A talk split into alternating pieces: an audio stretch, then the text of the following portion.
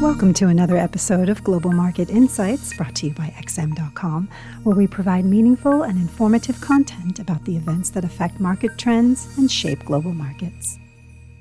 You're listening to the Daily Market Comment podcast by Marios Hadjikyriacos for Thursday, November twelfth. I'm Christina Marukos, and thank you for joining us at X M dot com. A sense of caution has crept back into global markets on Thursday as investors grapple with the short-term COVID reality on the ground, which has reigned in the enthusiasm around the vaccine endgame. Infection numbers and hospitalizations keep rising in the United States, leading states like New York to reintroduce soft curfews targeting bars and restaurants. One of the President-elect Biden's COVID advisors called for a four to six week nationwide shutdown to bring the outbreak back under control, which markets may have interpreted as a taste of what is to come early next year. In other words, it is great that a vaccine is now on the horizon, but markets now seem to be absorbing the fact that we won't get there for several more months and the world economy could remain under severe duress in the meantime. Faced with such uncertainties, investors have reverted back to the classic pandemic playbook by big tech names that are less sensitive to short-term COVID fluctuations. The tech-heavy Nasdaq outperformed the benchmark S and P five hundred on Wednesday as traders went back to stay-at-home winners and took some profit on the reopening plays that rippled higher amid the vaccine hype. Futures point to a slightly lower open for both indices today.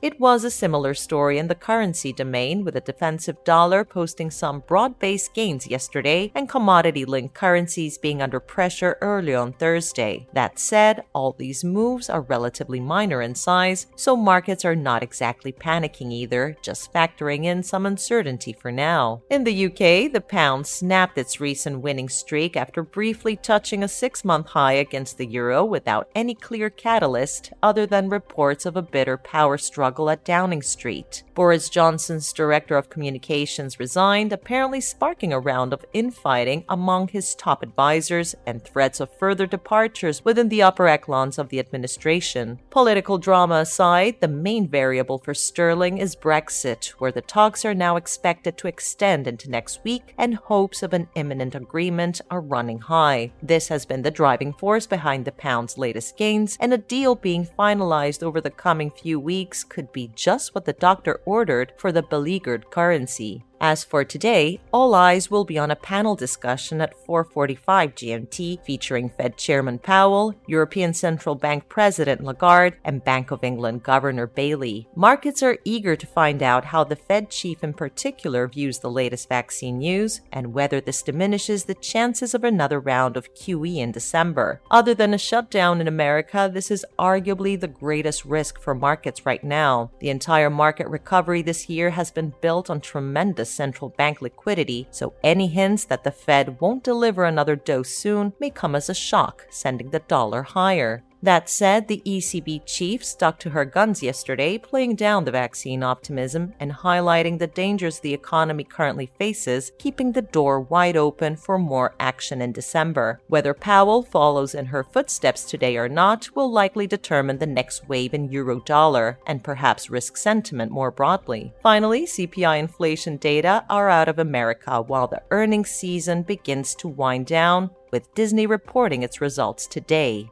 Thank you for listening to today's Daily Market Comment podcast here at X M dot com.